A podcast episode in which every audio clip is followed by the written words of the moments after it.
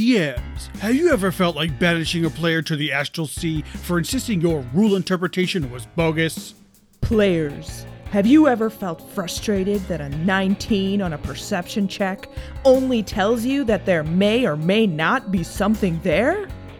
Dragonborn, tired of being confused with lizard folk? Then this is the podcast for you. Where we take a hard look at the rules of the game, the reality of the table, and the role of the dice to solve D&D's most heated arguments. This is Raw and Order. Dun dun!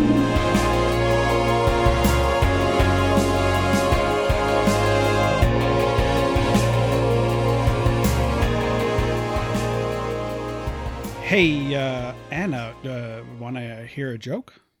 Always. What do you call the default expression of a grumpy necromancer? Of a grumpy necromancer. I don't know. What do you call the default expression? Resting lich face. oh! Hi, everyone. Welcome back. welcome, welcome to episode 14. Ooh. That's okay. So we have exciting news that we've already discussed on Twitter, but we reached 300 Twitter followers. Like we blew past 300 Twitter followers. Like it is. We are- it's where is it? It's like way back there. yeah, we There don't even. You're you're already working on chapter two of Rupture and Deception.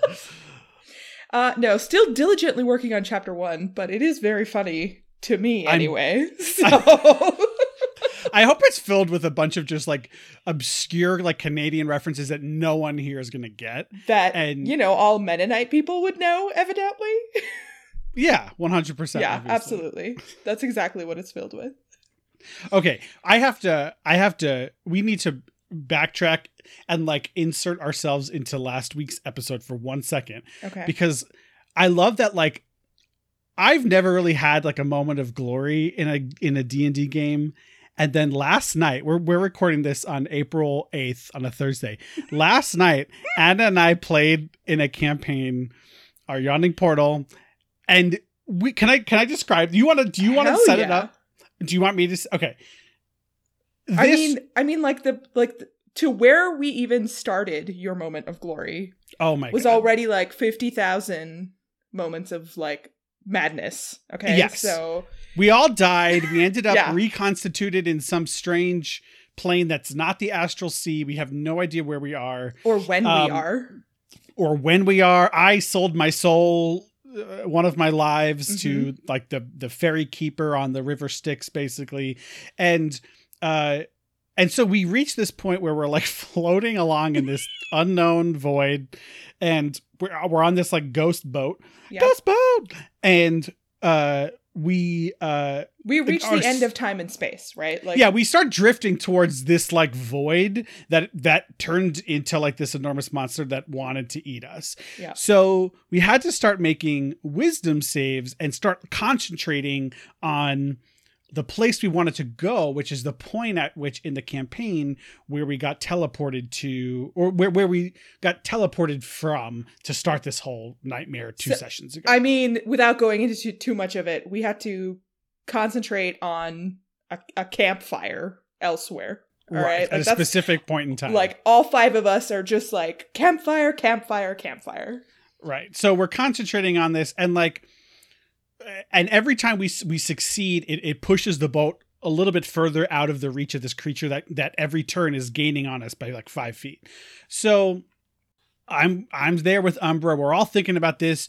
Anna, your character Jin st- Mhm. brings out the bagpipes and starts going to town on like this song to help us all remember. hmm And then I have no idea how this came up. I forget, but somehow time after time, what I think Phil was like, this reminds me of the song Time After Time. Well, that's what Phil said that he imagined Jin was singing, even though I was singing some like random hocus pocus made up song. Exactly. Yes, but I pull out the bagpipes. You know, Yeah. I'm trying You're to get the group to focus. We're literally at the end of time, right? Mhm. Like we're the Yep. monster chasing us is like the like Right end of everything right there. And it comes to my turn and we're just about like the last person I think failed their save, so we didn't move any closer out of the out of the uh the the, the map to get free. And we we're like right at the edge and it's Umbra's turn. I have advantage on the roll without even needing advantage. On the first dice roll, I get a nat 20. Um and but but it was it was even better than this because I set it up by saying like I'm at like the head of the boat and I turn around to the group and I started singing time after time. and then and then everyone was laughing and then i rolled got a nat 20 which was the most beautifully narrative narratively beautiful thing ever Mhm. and our ship to the to the sound of bagpipes our ship sailed to safety or so we think i don't know i just that that's the moment of glory in d&d that's just not replicable That's a fantastic moment of glory. And I Yeah. love that it has like nothing to do with like defeating a creature. no, it was just so I running away from a narratively creature. Beautiful. yeah it was oh man clint you're just uh, yeah. so, shit's going on and then i gained the ability to basically alter time and space for one Once. one moment one moment and it could result in my permanent death Mhm. but it could also be a way to save us if we need or so humanity. who gives a fuck about humanity am i right I mean, we're we're part of it, so well we, Okay. we probably give a little bit of a fuck. you're a dragon and i'm a cat so we don't care about no humans okay Okay. Who, who says that? What's that from? It's from like drag queens and rupaul and drag race Oh No, that's Yeah. like a that's a some musician does that. oh cardi b Oh, there we go. But drag queens also do it, Okay. and probably did it before she did it. So whatever. um. Uh. Anyway, so how are you? Uh, you know, it's been a it's been a tough week, Yeah. but I'm so excited. On Monday, I got my second shot. So Yay. so soon, very soon, I can go back to licking all the doorknobs. Yes, which was and one of Anna's uh, That- pastimes. that's favorite my one of my hobbies. Don't knock Yeah. it till you try it. We used to call her. We used to call her old knob licker. Knob licker. That's it. Knob licker Dixit. That's Aw, you were at my you were at my uh, law school graduation, evidently. Because that's what they said when they handed me the diploma. I hope it's not, or else let's sue them. Um, yeah, you you are you are a real lawyer, and so you've you've had a lot of like things to do like this week. lawyery so- things to do this week and and typically i i don't have that many lawyery things to do in a week but this week i did so Yeah, to put it in perspective of why you should never go to law school, we're recording this at what? It's five forty. We're gonna be recording till like seven seven thirty, Yep. and then after that, you have to go work on a brief, which Yeah. is just gross. so that'll Disgusting. that'll be fun and it's only thursday Yeah. so send us money so that Mhm, mhm. Anna doesn't have. We're gonna. we should- sponsor us Right. so that just gonna say we i can to- quit my day in job the arms of Of an angel. angel. And we're and we're gonna have pictures of Anna Um, just like at a computer typing just at a computer, and then like slow motion, you turn your holding a padfolio screen, sadly. And it turns to black and white. And for just for just one hundred dollars a day, you could help this poor unfortunate soul who decided to become a lawyer. looking at looking at a price tag for a suit sadly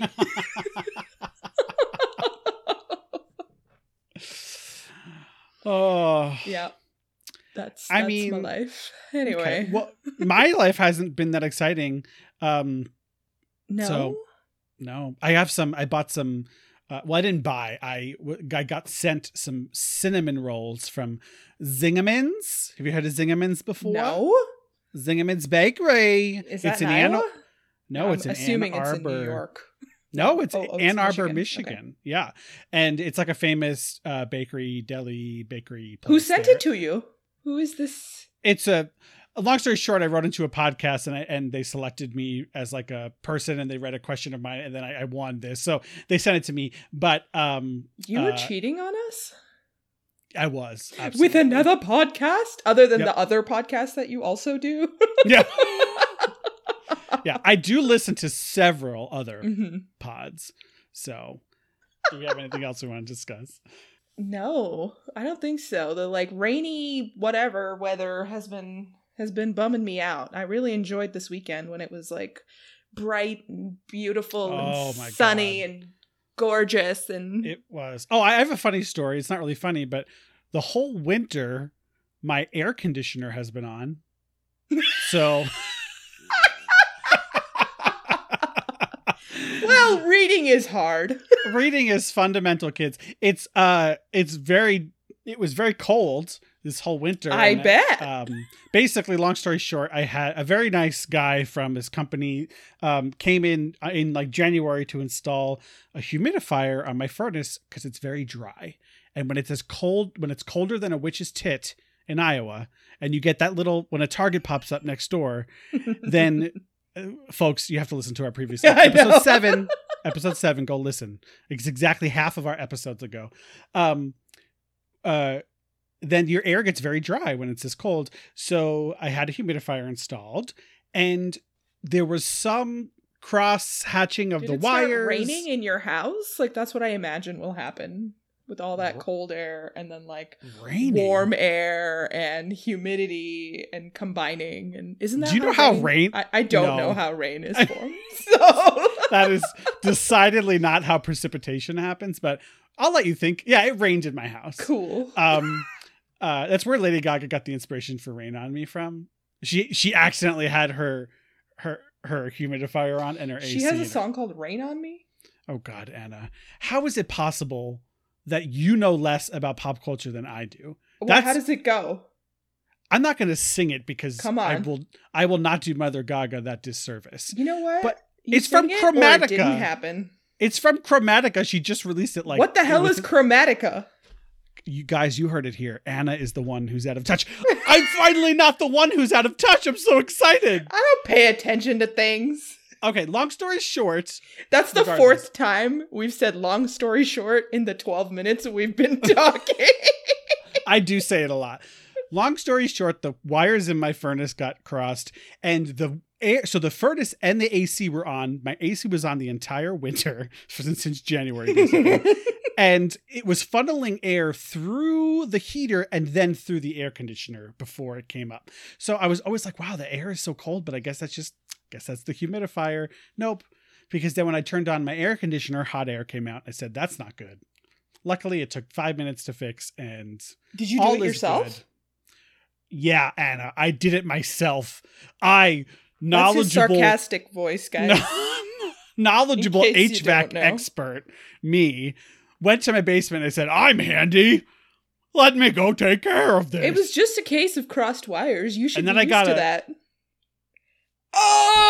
Oh! Rude. Oh! extremely rude. Yeah, I went down and I took my socket wrench and I soldered I soldered something You and soldered? fixed it. I soldered my socket wrench to my to the to my, wires. to my flip It. jabber. Yeah. Watch, oh yeah. watch watch him who's it. Okay. Mhm. Well, I, enough. I, I'm done. I will not be disrespecting in my own home In your own on my own podcast.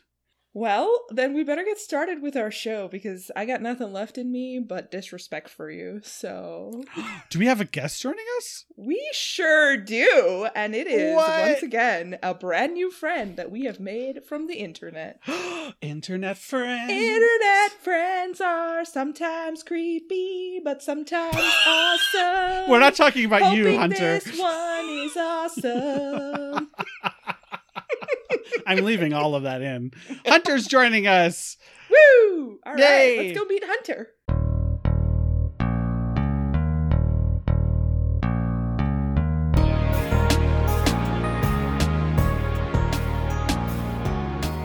Oh yay, oh yay, oh yay. The Honorable Chief Justices Joe and Anna and Visiting Associate Justice Hunter of the Supreme Court of D&D. All persons having business before this court are admonished to draw near, give their attention, and don't let Matt Gaetz date your child, for the court is now sitting. Yay! Welcome, Hunter. Welcome, Hunter! Thank you, thank you, thank you for having me. Yeah, we're so excited to have you on. So Hunter, you are another another new friend that we found through the Twitterverse. Um, so do you want to just maybe get us started with how you got into D and D and tabletop gaming? Absolutely. Uh, I've been playing D&D for six years consistently since 2015. Um, I started in three five technically, but it was like two 30-minute games after a high school class, and it never really went anywhere. Mhm. Um, so I, I really got started in 5th edition. Uh, a lot of people probably have the same origin story, if you will, but I started watching Critical Role, and then Yeah. it just all spiraled. it's all been downhill from there. Uh, but no, I I watched Critical Role like episode six as it aired live, and then the next day, my roommate and I looked at each other and it's like we should play D and D, and we went out. We split the cost of hundred fifty dollar books worth of books, and you know, Mhm. and here we are, six years later.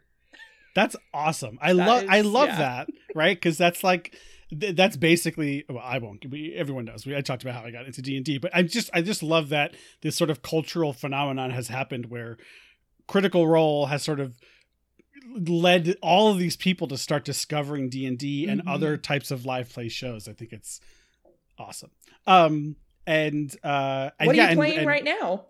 Yeah, What what, am am I I pl- playing now? I'm playing. I'm running a game of D and D Fifth Edition, um, but I own eight different RPG core rule books, and I've run six of them on occasion. So everything from Genesys to the Star Wars Edge of the Empire system.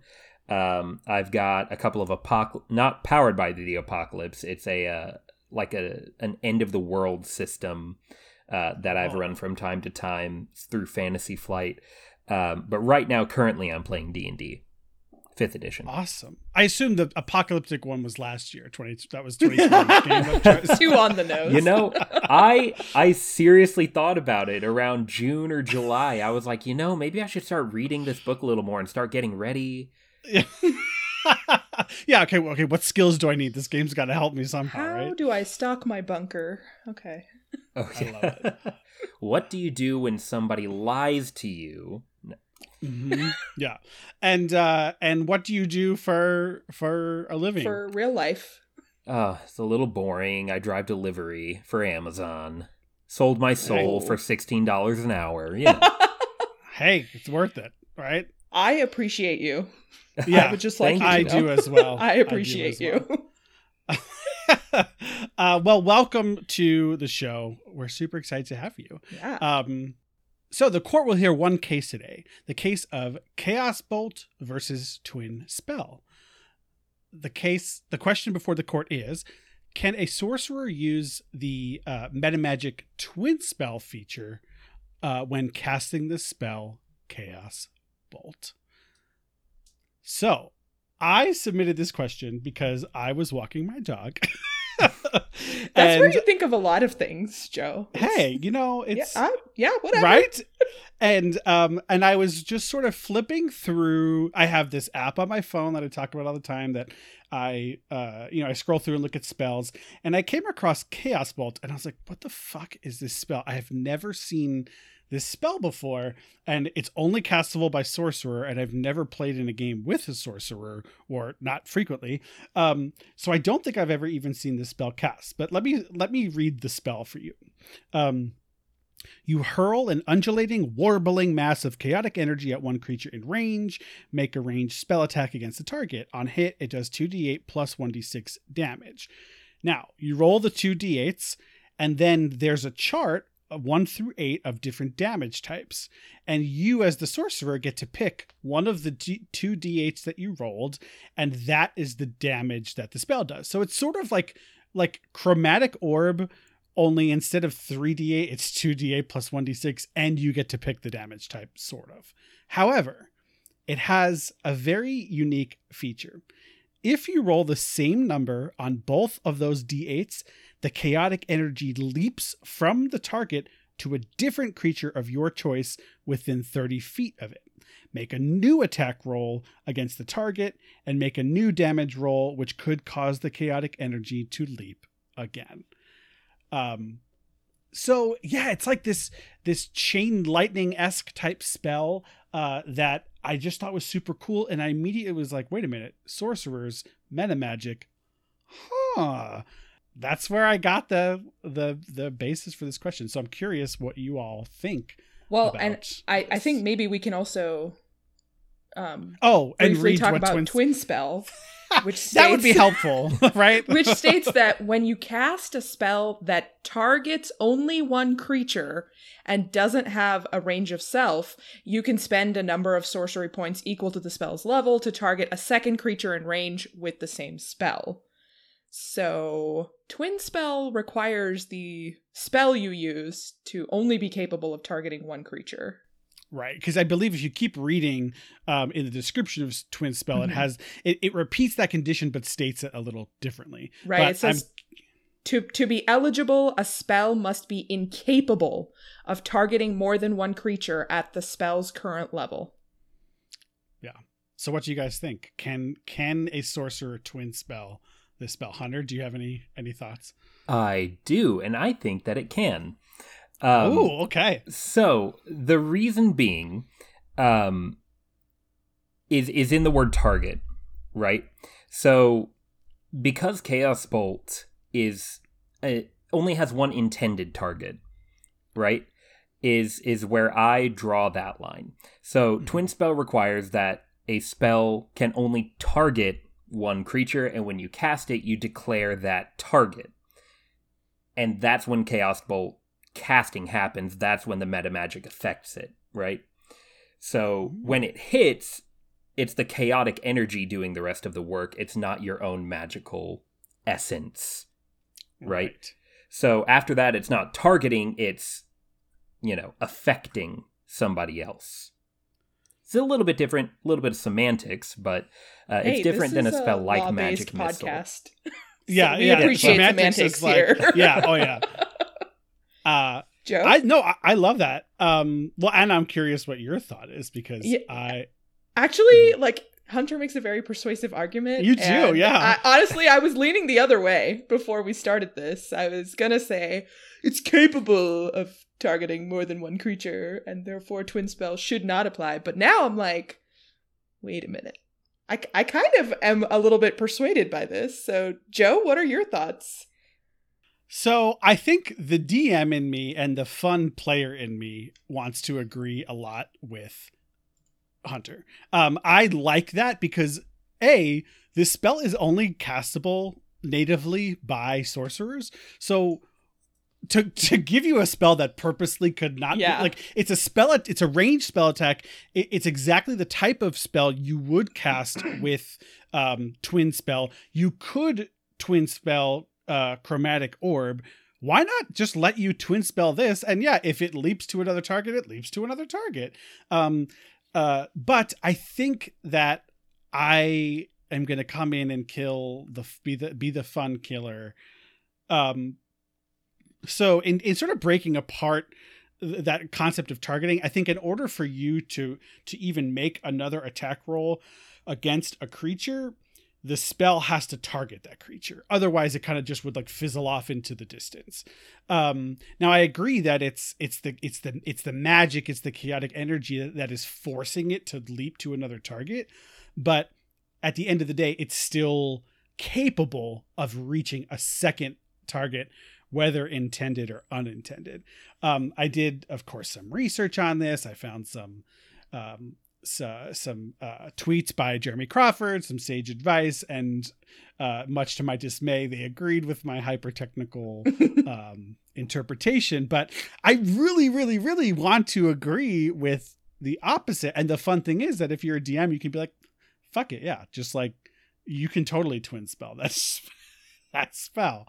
Um, But then even when you re-roll, if you if you're doing it on a new creature, you're then targeting only one other creature. Like I just feel like but you're not I'm- casting the spell a second time. sure, but is that what is required? Like in the cast, when you cast it, you only target one creature. And then yeah, it's part of that same magic, but then you only target one other creature. And I read the sage advice too, and I saw that they had fallen on the other side of this, but now now I'm kind of uppity and I I want to be able to do this. I'm about to start playing a sorcerer. Right, is this is I'm the only reason. Right. And it's like, wait, I have a sorcerer. I'm going to take the spell. Okay, I'm going to make Joe's life hell. Um, I'm rereading the spell now.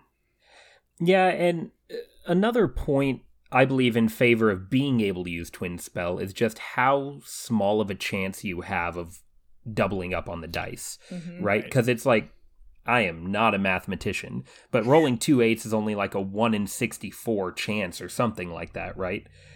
So I have no idea. d- don't I quote think me it's on I think that. it's less than that, but it's still it's still a lot. Yeah, even if it is 1 in 64, it's small, Right. you know? So even if my math is right, it's a We're, small we're lawyers. We don't do math. Yeah, we're- I don't do math. If you listened to Raw School last week, we had trouble adding eight plus five. So Oh.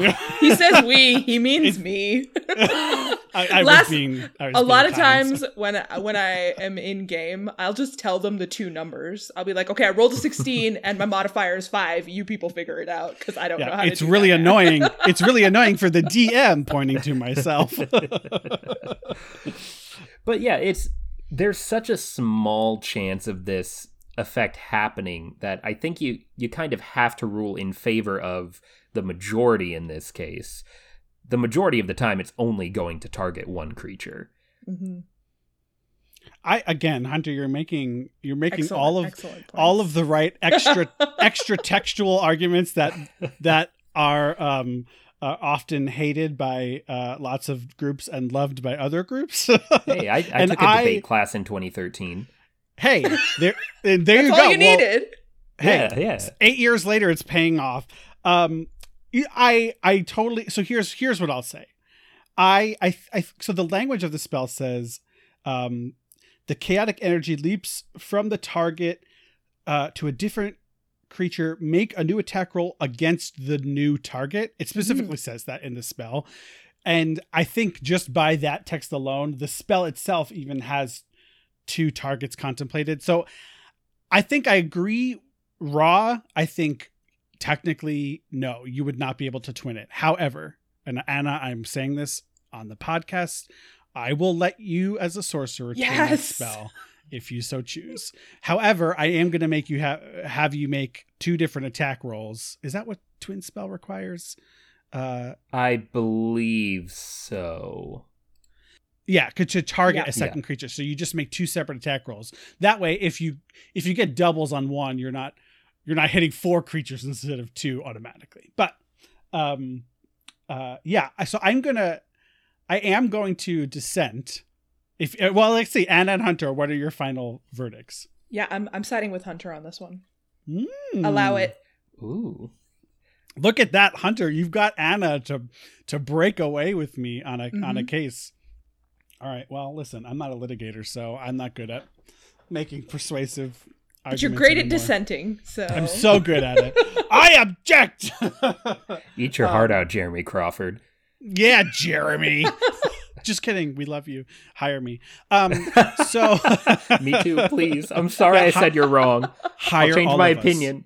yes we will i will just i will do whatever you want okay um yeah i'm gonna dissent however i'm gonna dissent in raw however in play i'm always gonna let a sorcerer do that because i Woohoo! think it's fucking rad so uh Rule of cool always wins. rule Yes. of cool. i don't know Oh where my God. gavel- oh here we go why have we never said that phrase before? the rule of well yeah that's sort of like a rule of cool okay i'm i'm i'm adjudicating this um case closed uh the majority opinion is that you can twin this spell All right. Lovely. Time to sit back and relax, guys, yeah and get our get our discussion on. when we reach 400 followers sarah had the idea of letting them name this segment but Mhm. for now we just call it something different every episode every episode. and i'm going to call it chilling in the chamber Ooh. what? I appreciate the go. alliteration. Wait, Thank I thought we were calling it something different every episode. Is that not the It's not, welcome but welcome wow. to something different Damn. every episode I love it. Um, And it is something different every episode. that's true. Y- yes. it works on multiple levels. So, Hunter, uh, you, uh, I believe these both of these uh, discussion three? topics, or th- all three, yeah, uh, are mm-hmm. from you. So, um, uh, this question was from you. So, should GMs be allowed to use their knowledge about the players to give advantages to themselves or the enemies they create? Um, Where did this come from? Yeah. Who were so, you trying to screw over? Yeah, right. oh man. So I I think about this question so much, so much, um, because I am running my first like really long campaign. It's intended to go from level three to twenty in D and D Fifth Edition, so a long game. Yeah. Um, and eventually you're going to reach a point or I feel eventually as a point as a GM, you're going to reach a point where you kind of know what your players are going to do right? No matter what. Mm-hmm. And I, I say that yes, you should be able to kind of plan your monsters around how you expect your players to act and react, uh, but only if you can find a way to justify it within the world. So, like the the diegetic justification needs to be there, right? Um, so, for example, you throw your wizard's mentor at them as a villain the wizard's mentor is going to kind of know the ins and outs of how this person thinks because they taught them how to cast magic. Therefore, this wizard is going to be better prepared than the other enemies, and you can treat them and treat the party as though they're at the intellectual disadvantage, right? But like a goblin shouldn't know that your wizard has fireball, so they're going to attack in a big group, right? So so yeah. you have to be able to justify it, but overall I'd say yes, you know, don't limit yourself to thinking every single character, every th- every single NPC is going to be ignorant of adventuring parties at large. Mm-hmm. Um, I I love this question, and I it's funny because I don't I don't even know that I necessarily stopped to think about it before I create my encounters. I always create my encounters knowing full well the limits of my players and specifically planning around that because I think that that sort of knowledge is it, I think in planning encounters and planning puzzles and planning things it's sort of a step removed from metagaming. That is just creating a challenging game for your players, right? Mm-hmm. So if mm-hmm. I if I know, like for example, Heather, uh, our friend who we've had on the podcast, I DM a game for her where she plays a Tempest cleric, so she has a lot of spells geared towards doing lightning damage, weather, mm-hmm. wind, those types of things. I purposely will, from time to time, put her in environments where she's at a disadvantage because of those things. Or i will make creatures that are i, I had this one creature that that um, every round would change what it was vulnerable to or immune to. And you had to you had to you had to like calculate and gauge every round what it was changing to in order to know what to hit. So like at some point it was immune to like thunder and lightning damage. Um and i think creating those kinds of challenges for your players is like what the whole game is about. So I don't I don't even know that I would consider that like off the table. I think that's fair game and you should totally go through it. Now, go through with it. Now, whether or not after you've created the things as you're planning eh, or as you're playing like an encounter, if you know like okay, my rogue always does this combination of things every single combat, therefore I'm going to try and thwart him, that gets into like metagamey kind of like because you've already created the encounter, you've created the character. Now you're just trying to like use your knowledge to to do better in the battle. In that situation, I would try and stick to what what the creature would have done in that situation. Okay, so before before I tell you my thoughts on this, Joe, I have to ask when we were it like we we've talked a few times mm. about the like all day no long rest multiple battles. Like there were like six battles that we fought with no long rest in between. And we fought a bunch of creatures that were that either like were resistant to radiant damage or or or immune to radiant damage. Immune to radiant damage. And I'm and a paladin. paladin. like literally all of my damage, especially divine smite, smite, which I love to use, and like all of my sm- spells that like branding smite, whatever, whatever that I can cast on my weapons to give me extra damage are all fucking radiant damage. Yeah. Did you do that on purpose so that that battle would not be overly easy for me, or With- sure without giving too much away i did not I- i did it on purpose meaning i knew that i wanted these creatures to be resistant to radiant damage i did not do it specifically to thwart eso or draxel's moonbeam that was purely coincidental and hilarious Yeah. um but i no i did not intend to like completely gut your divine smite so enjoy the awesome fucking shield you got afterwards as Yes. as my I'm not upset. and forgiveness.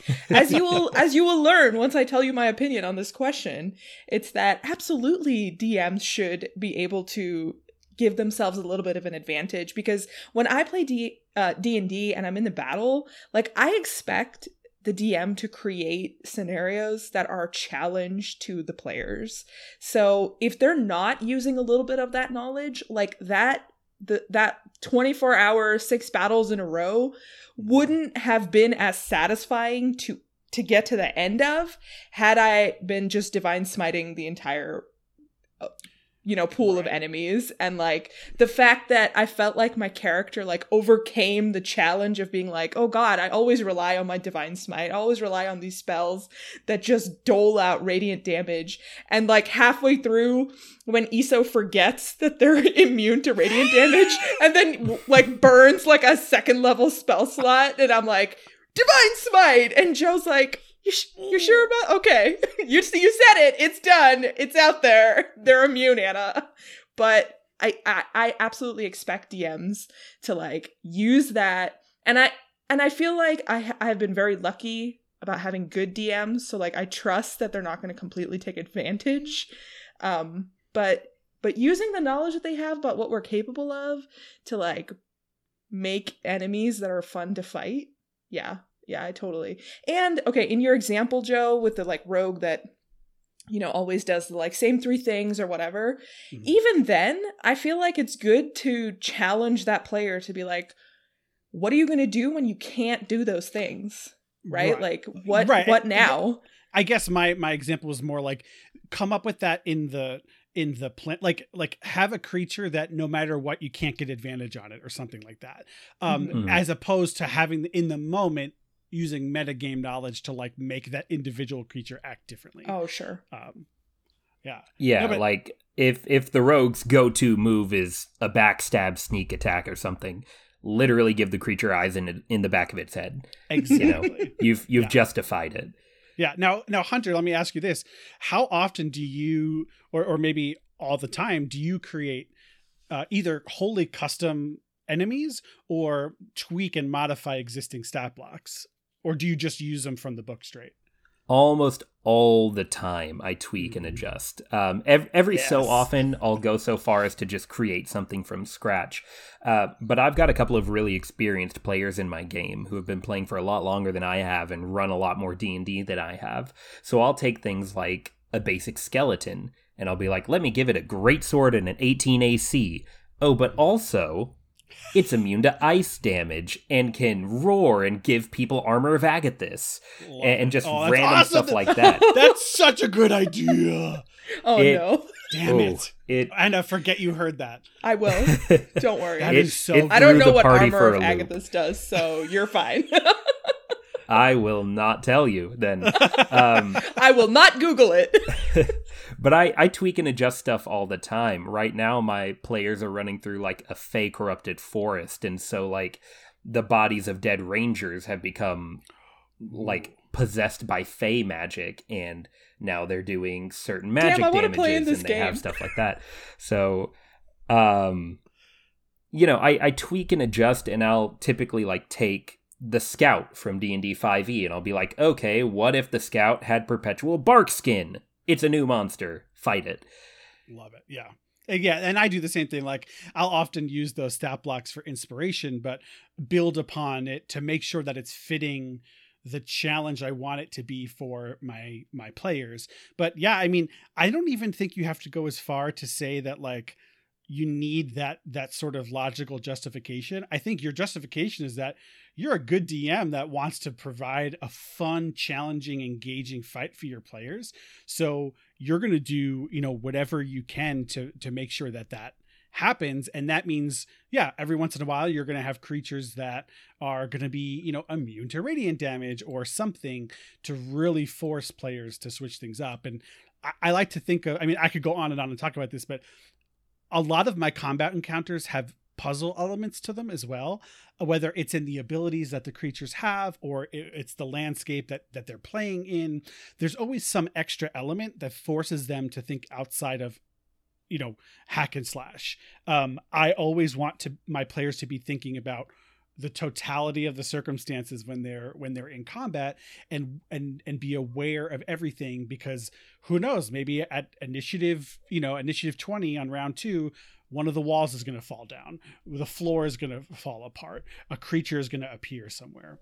Um so yeah i think you are totally justified. I 100% support you doing that.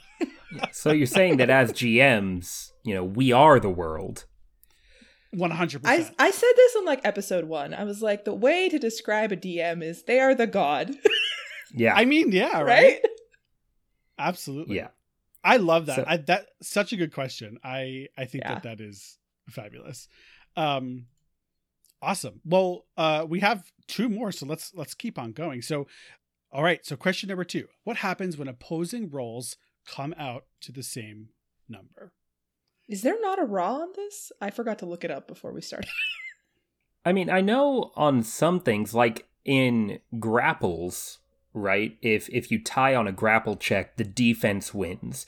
So you know the person trying to escape or avoid the grapple is going to win in those instances. Uh, but in on things like um, Deception.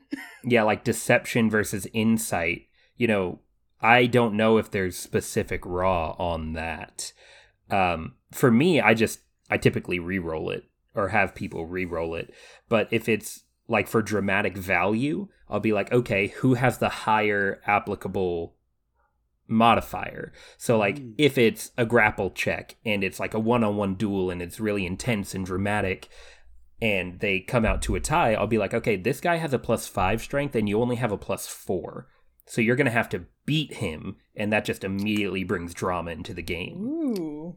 Ooh, interesting. Yeah, I think I tend to to roll with the general rule that I apply to armor class. So uh, coming from the defender's position, if it meets, it beats, right? So if you as the player are being lied to by an NPC and you roll an insight check, I consider you as as the like the defender of the deception attack in that scenario. So if your insight matches their deception, it means that they weren't deceiving enough to overcome your insight. So I generally just stick to um uh, I'll, I'll i mean maybe maybe we can come up with a scenario where it's not always clear which side is like the defending side but i always try and uh, give the benefit of the doubt to the defender and require require whoever's acting to go ahead and or, or to try and overcome uh, and, and score higher than the person defending, if that makes sense. Yeah. So, h- how about this scenario then? Let's say you're in a more political situation, right? You're you're in a position where you and the villain can't come to physical blows, maybe at a party or something, and you're both trying to win the favor of the king. You're sitting on the right side, they're sitting on the left side, and you're both trying to convince the king to take your side of a certain political situation. You both roll persuasion, you both tie. What There do you do? Go. I love it. I love you just gave us the hypothetical we were looking for. Okay. Um I you've stumped I me. make I make the king do something that splits the baby. Honestly, the, the Like, king I- the king, King kills Solomon. both of you. Yep. Right, the Yep. king just swords in both of your necks. Yeah, honestly, he's like, I don't believe either of you, or I Um, side with neither of you. That's it. No, I think I Third think that- guy I in the think back. that that your your intuition of having people re-roll is is actually sort of what I would do, although I don't know that I'd I'd consider that. Instead, I think I'd say the king looks so equally torn that you're going to have to continue to try and persuade them, which would likely result in another roll. Yeah. Um, so basically, yeah, I would probably do the exact same thing. But I think that is, I don't think there's rules on this, right? Because it's such a, like, it's pitting two parties against each other where a third party is is the decider um Mhm. and in that situation i don't know that there's there's raw on on on who wins so to speak that's that's what we in the legal community call a case by case basis. Exactly right right Yeah, I, Um, I I agree with Joe. I think that I would try to weave the tie into the story, and then even if the end result was having them re-roll, I would do it in a manner where where like I tell a little bit more of the story first, and then have them re-roll. So that could be like keep trying, like keep persuading, because right now he's not swayed by either of you. So Mhm. yeah Yeah, I That's a think good it also in in that scenario opens up to like if a, a player is a little bit more shy, that will open them up to that more engaging part of role play where it's like your first attempt didn't do it.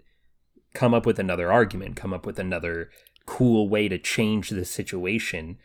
And you know, for for somebody that might be not too much into the role playing side of the game, but might know a little bit more about argument or persuasive writing or philosophy or, or whatever it is, they might be able to bring some of that outside knowledge into the game. Mhm. Or just go Machiavellian and fear tactic it. there you go um awesome i love that so many good ideas um okay so our last question. When is it also from uh, you hunter when is it appropriate for a dm to really set the party on a strict path versus letting them make decisions for themselves? Do dms ever feel like they're railroading by making suggestions And Joe, I think we should start with you because you this like weighs on you so much. This does. So well no i, want yeah. i want to start with the guest but i, Okay. I have a lot of thoughts on you this have a lot of thoughts. Got I it. needless to say, Hunter, I really loved all the questions you submitted. Yeah. So um so so where where did this where did this come from? I think as a, a DM my my I, I think I understand where this is coming from, but why don't you go ahead and sort of uh, explain to us? So I've always loved the, topic of railroading just because I consider it more art than a cut and dry it is or isn't wrong. Um, because there are ways to keep your party on track without taking away agency, you know?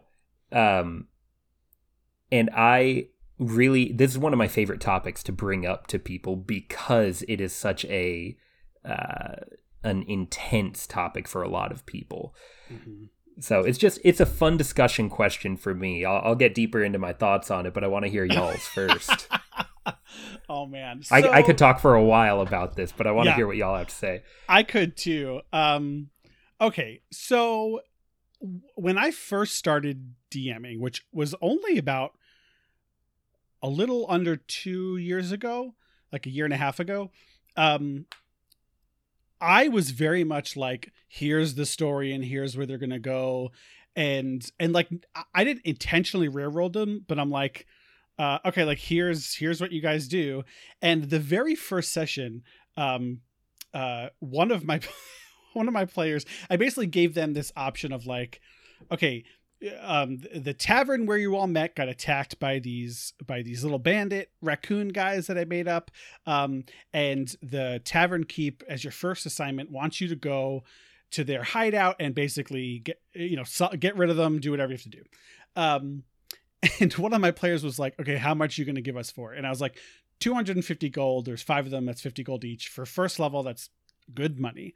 And he says, nah, I think it should be like 500. And immediately I was like, well, and I was, and I was like, no, like, no, it's going to be 250. And he's like, all right, then we're not doing it. And I was like, fuck. Because I had no way to like get them to go there because there were other story elements that were going to happen once they got there. Um, and I remember sort of being like, "Oh fuck, what do I do? What do I do? What do I do?" And this was like the Just kidding. You could have 500. no, and Is that what you did?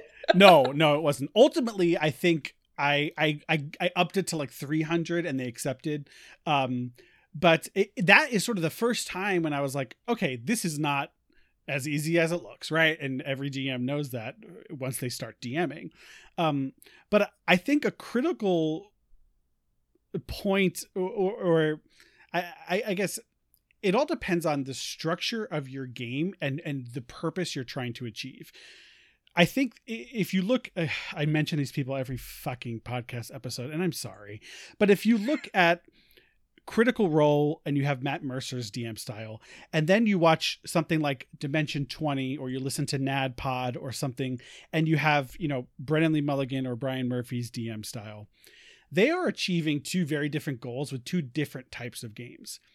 Um, whereas Dimension 20 or NADDPOD is very episodic in that, like, their their goal is we're going to get from point A to point B. It's going to be 20, 20 episodes, 20 sessions, and th- that's it that's that's what we're budgeted for um critical role is we're going to play d&d we're going to start at this time we're going to stop whenever we stop and we'll pick up at that exact point next time and i think that in those two different styles of games the concept of railroading um, can be much more eh, in the in the type of game where you know you have a limited ability to to tell a story you kind of have to force your players to take that journey. Um, but in the more open world context i think it's it's a lot uh, uh, uh, there's a lot to be said for just letting your players do whatever the hell that they want. Um, now putting sort of all that together i think just like that's uh, I, i'm dming currently two campaigns with the more open world setting and one soon to be two with the more like tailored focused setting. And both are are just completely different experiences for me as a DM um, because on one I take a, a much larger role in guiding the story. But in my open world campaigns I sometimes get to this point where I'm like okay, even the way that I say certain things or the, like the inflection in my voice, I'm like, well, you could go there. And it's like, all right, then wait a minute, I've heard that voice. well, right. And it's like, okay, obviously, as the DM, like I'm putting, so Anna, I guess. Uh, using our guide your campaign as uh, an example.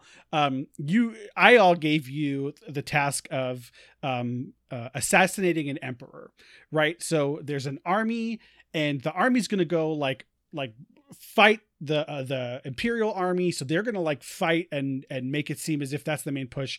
And you guys your group of five has a task to go and like sneak in and um you know go assassinate the emperor while this is happening but i get i basically said i'm not going to decide how you get there and do it um now did you feel in that scenario that i was like pushing you towards a certain direction I'd be honest, like I won't be. Yeah, no, I I will be honest. A little bit, I did feel like you were pushing us towards the sea, not to like a particular port or anything.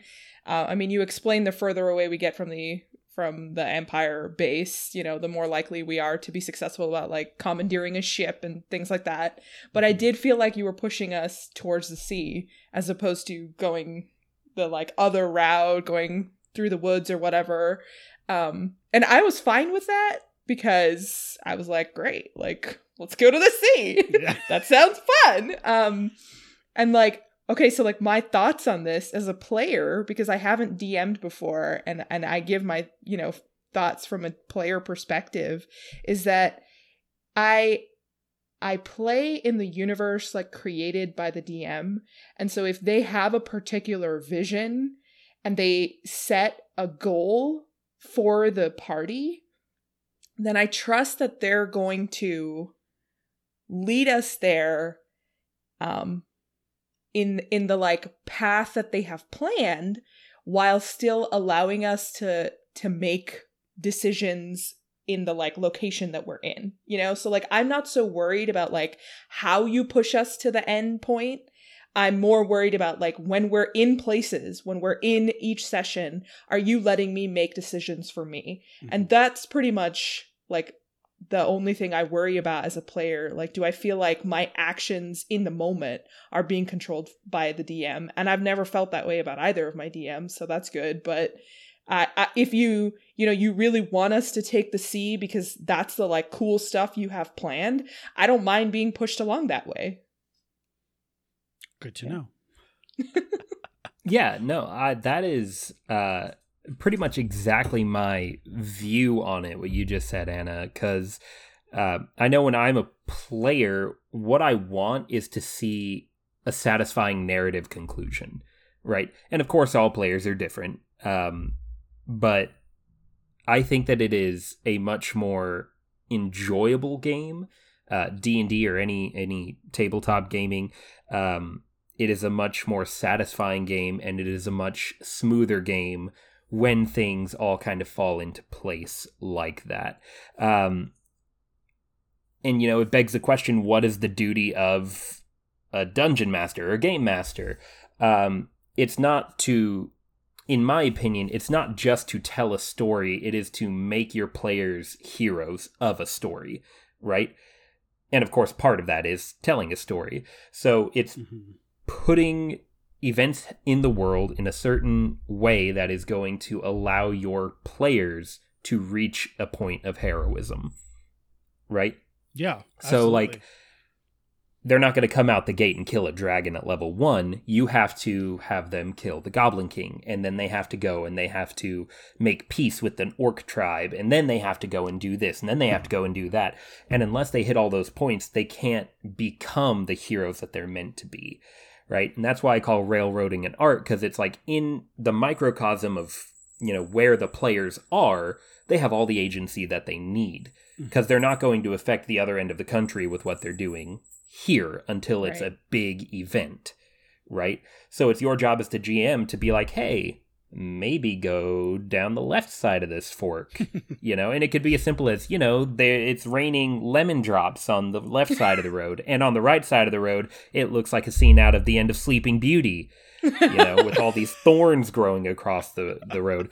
Um, and it could be something simple like that, or you hear screaming in the distance. Do you go towards the cacophony of screams, or do you go towards the dark and evil forest? And it's like, well, if the players want to be heroes, they're going to go to where there's danger, and then you lead them that way.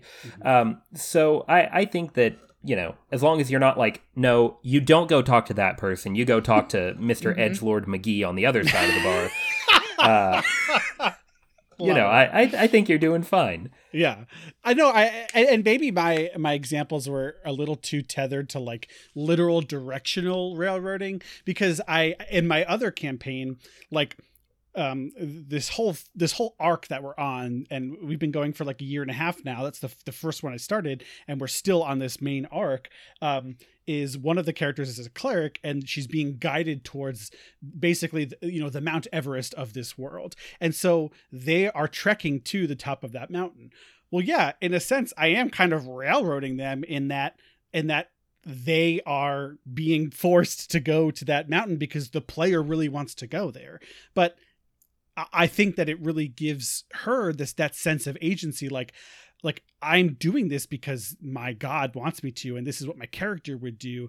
And they are making all the decisions along the way of how you know what their reputation is what kinds of side quests they're going on yada yada yada. So sometimes maybe i'm just too like hard on myself from that perspective but um i i think oh sorry anna yeah I, I mean, I was just gonna ask you a question, right? Like in Sure. our Gydra campaign, where where we've been tasked with killing the Emperor, Mhm. that happened. We you gave us that task around session two or three, or something like that, right? Like we Mhm. started traveling together as a group. I think by session two, we'd gone and like been transported to this other place. but at the end of session this is- one yeah you, you that's you right. Yeah. So like it was it was really early on and so we as the players knew like okay, like this is this is where this campaign is going at least right now.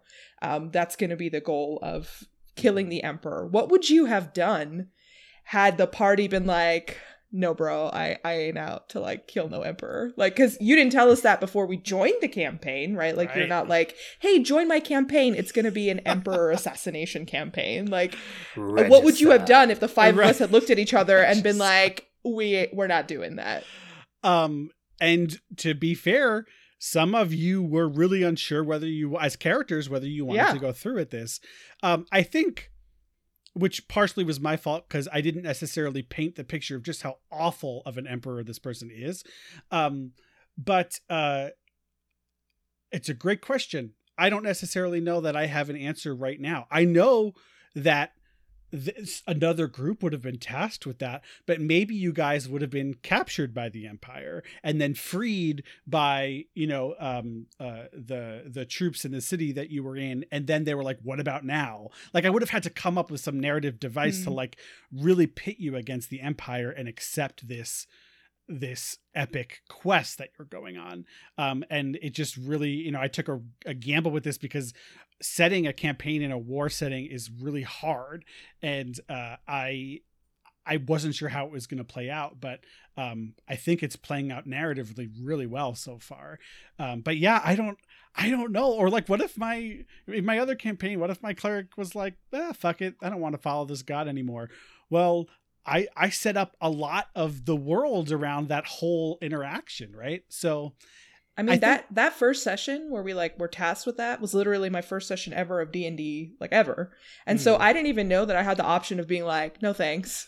I was like, cool, that's what we're supposed to do. Right. All right, now what? right, right. And you know that's where I think railroading really comes in handy, at least in a light way. You can be a little bit more heavy handed with new players because I think part of the uh, how to say this nicely.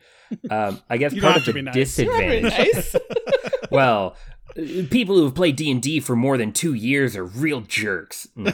Um, but one of the one of the disadvantages of playing with more experienced players is that they have a tendency to push the limits of mm. their agency in a way that can very easily derail everything right um, so my my cousin is a great example. I love him to death. He's so much fun to play RPGs with, but he is um, a game master antagonist at his core. And so he's like, I'm going to push the limits of what you'll let me get away with. And then if you're not careful, he'll be like, you know, this other time you let me jump off a 60 story building and not take damage from it, what's different about this one? So mm-hmm. it, suddenly, suddenly you're getting like lawyered that. at your own table, right? Exactly. Yeah. And with newer players, it's a little bit easier to be like, look, here is your mission. Mm-hmm. Here's what's expected of you. Here's how you get there. And they're going to be like, hey, that sounds like a lot of fun. Let me do it. Yeah. You know? I think I think I, do like I really like what how you phrase like railroading as an art and really I wouldn't even call it railroading at that point. It's you're like your players expect that you're going to have a story, right? And and and sort of everyone comes into D&D with this sort of at least basis consent that like we're gonna go on an adventure, right? Because that's what mm-hmm. this game is all about. So whether it starts like you don't want to run a campaign where they're like, actually, I'm a stay-at-home paladin. Exactly. I'm just gonna raise yeah. my kids, and yeah, that's gonna, gonna, be the story. We're gonna play The Sims basically in D and D, and you're all gonna like. I mean, great if you want to do that, go ahead. Yeah, that's a different type of game. Um, uh, I I think that the most important thing that I've learned as a DM, and I I really have to credit Dimension Twenty and and Brennan Lee Mulligan for like really forcing me to think about this is that and of course they all come from like an improv background is is yes and right the rule of improv mm-hmm. don't shut down your players because mm-hmm. that's where you get the difference between like uh, anna you were talking a lot about like having agency over your decisions and not not being forced to feel like you're being pushed in a direction you don't want to go and that it's you and your character making those decisions it's my job as the dm to to make you want to make those decisions, not to force you to make them. Mm-hmm. Um, and and so I, I I always try and give my players as much autonomy as possible because I think that that gives them, like you said, um, Hunter, like the the agency. They have all the agency they need in the moment, right? It, but but when it comes to the overall arching story, I think my players would be pissed at me if I was like, yeah, I don't have like a big bad, guys. You guys like just, just go, do whatever you want. Yeah, climb a fucking mountain. Maybe you'll find you know like a, a giant to kill, but maybe not. And like no, maybe they you'll want... just get to the top and be like, oh, nice view, and then you have to climb back down. exactly right. Everyone, let's do a ton of athletics checks. Um, Underwear uh, flag. Oh, exactly. Here are all the dead corpses of the bodies of that people have died on this mountain. Um, but uh, at the end of the day, I think it's keeping thing keeping surprises, keeping new things happening. I mean, yeah, and I've tasked you guys with assassinating an emperor. There is a lot more going on in this world that you all barely even know about, right? So that that, that quest is going to get more and more complicated as time goes on. Mhm. And we'll see how we'll see how you guys all react We'll see to who it. survives. Yeah. How many characters I'll have to roll. No. Lovely. Well, first I have to say your game sounds incredible already. it's It your game sounds like so sound awesome. I, I want to your fight dead sound so rangers in the Feywild. That sounds awesome. Lovely. Uh, but so you brought up yes and and yeah, I I was an actor all throughout high school. Um, the little bit of time that I was in college until financial aid happened. Um, yeah, I was a theater major. Um, and I I love the idea of yes and Mhm. as a GM, this is, I guess, specifically for you, Joe. Um, what would bring you to a point where, in character, you would tell one of your player, uh, your players, no or else instead of yes and? In character, Uh, like like Yeah. me controlling an NPC. Oh, that's a great question. Um, I think it. I, I kind of maybe I'm not understanding the question fully, but I think it really just depends on the type of character that I'm playing and how I'm how I'm doing it. Uh, like what their goals are, what that NPC's individual goals are. Do you do you have a scenario in mind, Hunter? Yeah, like c- what? yeah, so can you describe that? Let's go back to that scenario where it's you versus another NPC trying to describe to this king why he should be on your side. right? We'll we'll just bring that one back up. Let's say you lose that contested persuasion check, right? But the player still pushes one step farther and they're like, "No, this is why you should be on my side, king." At that point, it wouldn't, at least in my mind as a GM, it wouldn't make a lot of narrative sense for the king to respond with yes and, Mhm. right? And, and that's a scenario where I would be like, you know, no or Absolutely. else. I got it. Right? Okay.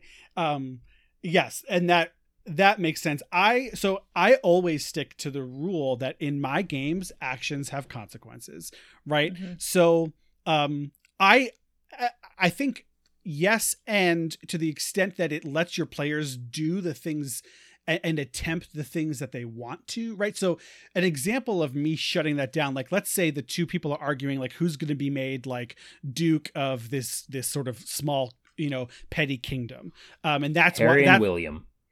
harry and william 100% um and uh and harry and william are arguing and they're both trying to persuade queen elizabeth and um and and that's the person God. making the decision um A perfect, I feel like that's, perfect like, voice. ages I don't know. thank you I know. I didn't even know she was in this call. well, i'm queen elizabeth I didn't know she played Dungeons and Dragons. dungeons and dragons Probably Um, slew the last dragon.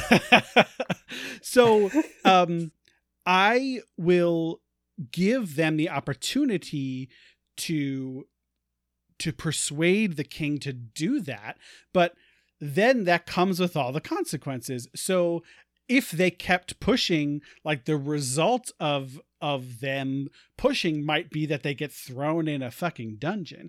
And then they can't come to me and say well you you didn't even let me try. I say yeah i did and the dice disagreed with you right? Um i think the what a dm shouldn't do is say um because maybe the dm doesn't want the players to have this kingdom they say nope the king doesn't care without even letting you roll persuasion. And that's sort of the difference between the yes and and and, and where you sort of draw the line. So my player I, I always at least have have have there be some sort of meaningful thing that the players can do to fulfill their desires. But w- within that those actions have consequences that they are not in control of so That's a good answer. I like that. Yeah. that was How, how would you deal with that? yeah yeah how would you deal with that So uh, again, barring like it's a dragon and they're trying to sleep with the dragon or something, in which case, you know, hey That sounds awesome. go for it hard pass. I love how In Anna and I are both like, yes, dragon. I think sex." it literally would be a hard pass. Oh dear. Okay. Whew. Whew. okay. Um, but no, uh, like in in certain circumstances, like the Goblin King isn't going to be persuaded to just be like, I mean, yeah, take the treasure. Why not? You know? um, but yeah, I think that in a circumstance where the player could theoretically and has a realistic chance of affecting a situation positively, there should always be a chance of no, Mhm. you know? And constantly, uh, at least from a an improvisational standpoint, you're building up this tower of yeses, right? Mhm. And that first no should have enough power to bring the whole thing crashing down and it should have a lot of weight to it, Mhm. right? So I think telling your players no should be reserved for something that is powerful, meaningful, and affecting, right? Right, So yeah. going to that king example, if it's just like, I want to be the Duke of this land, I want to be the Duke of that land, you lost the persuasion check and you push, maybe that's not really quite a powerful enough argument. So it's just like a no, and I won't hear anything more about it, or else you're going to be thrown out of the party, Right. right? But if it's something like you need to side with my kingdom in this war, or they're saying you need to side with my kingdom in this war, and you fail and you continue to push, maybe it's look, another word out of your mouth, and you and the rest of your party are going downstairs, Right. you know, or you know maybe Or- you're going or to the block. Heads will Yeah. roll. I mean, exactly.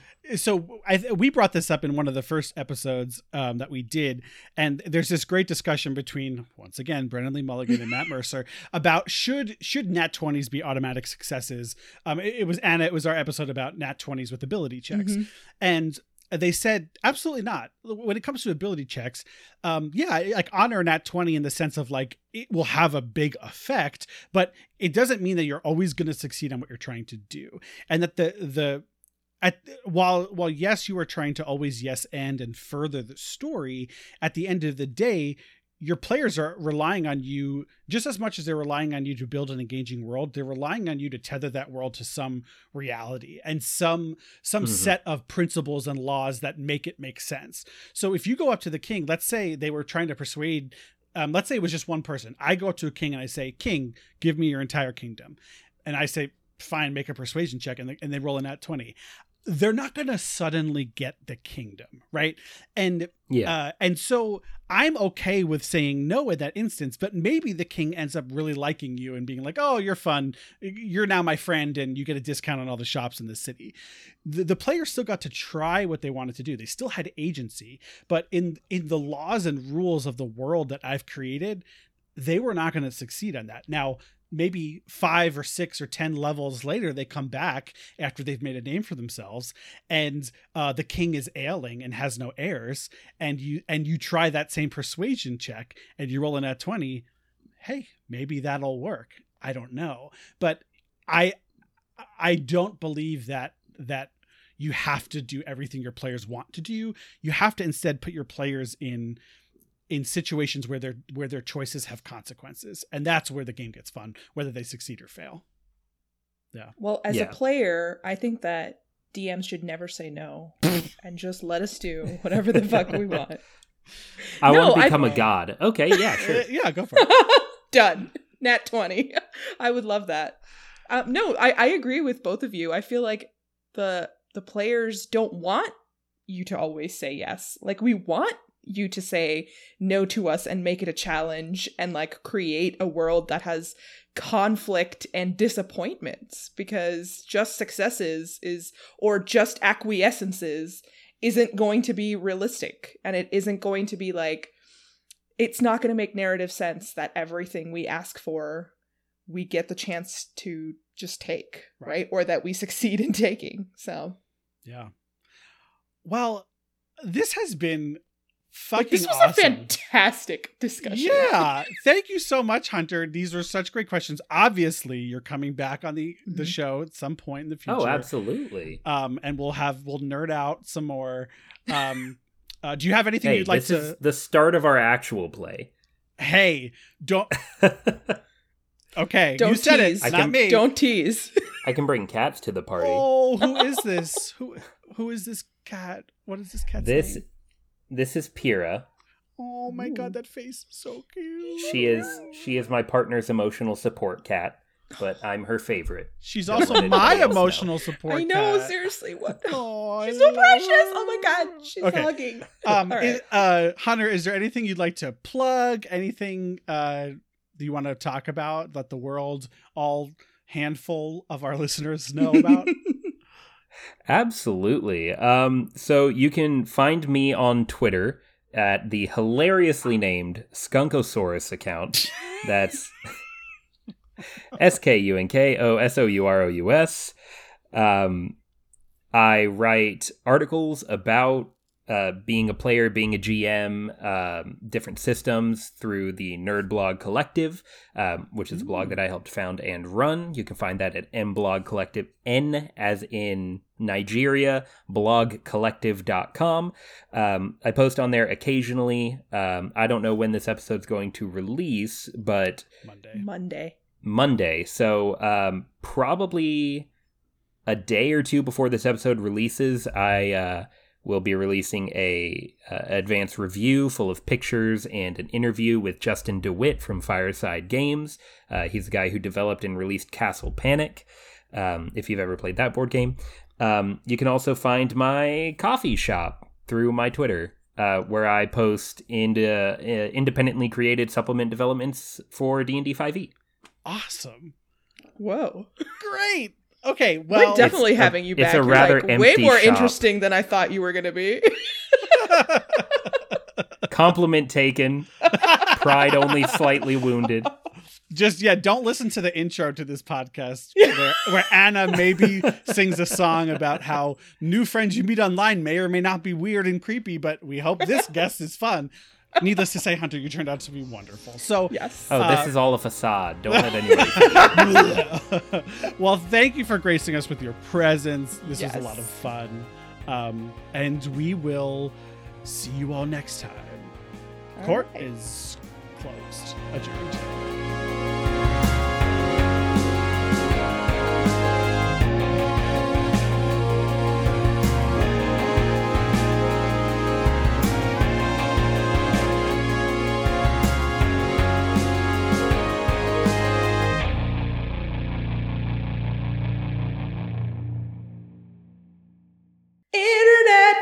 Friends are sometimes creepy, but sometimes awesome. But sometimes awesome. Hoping this one is awesome.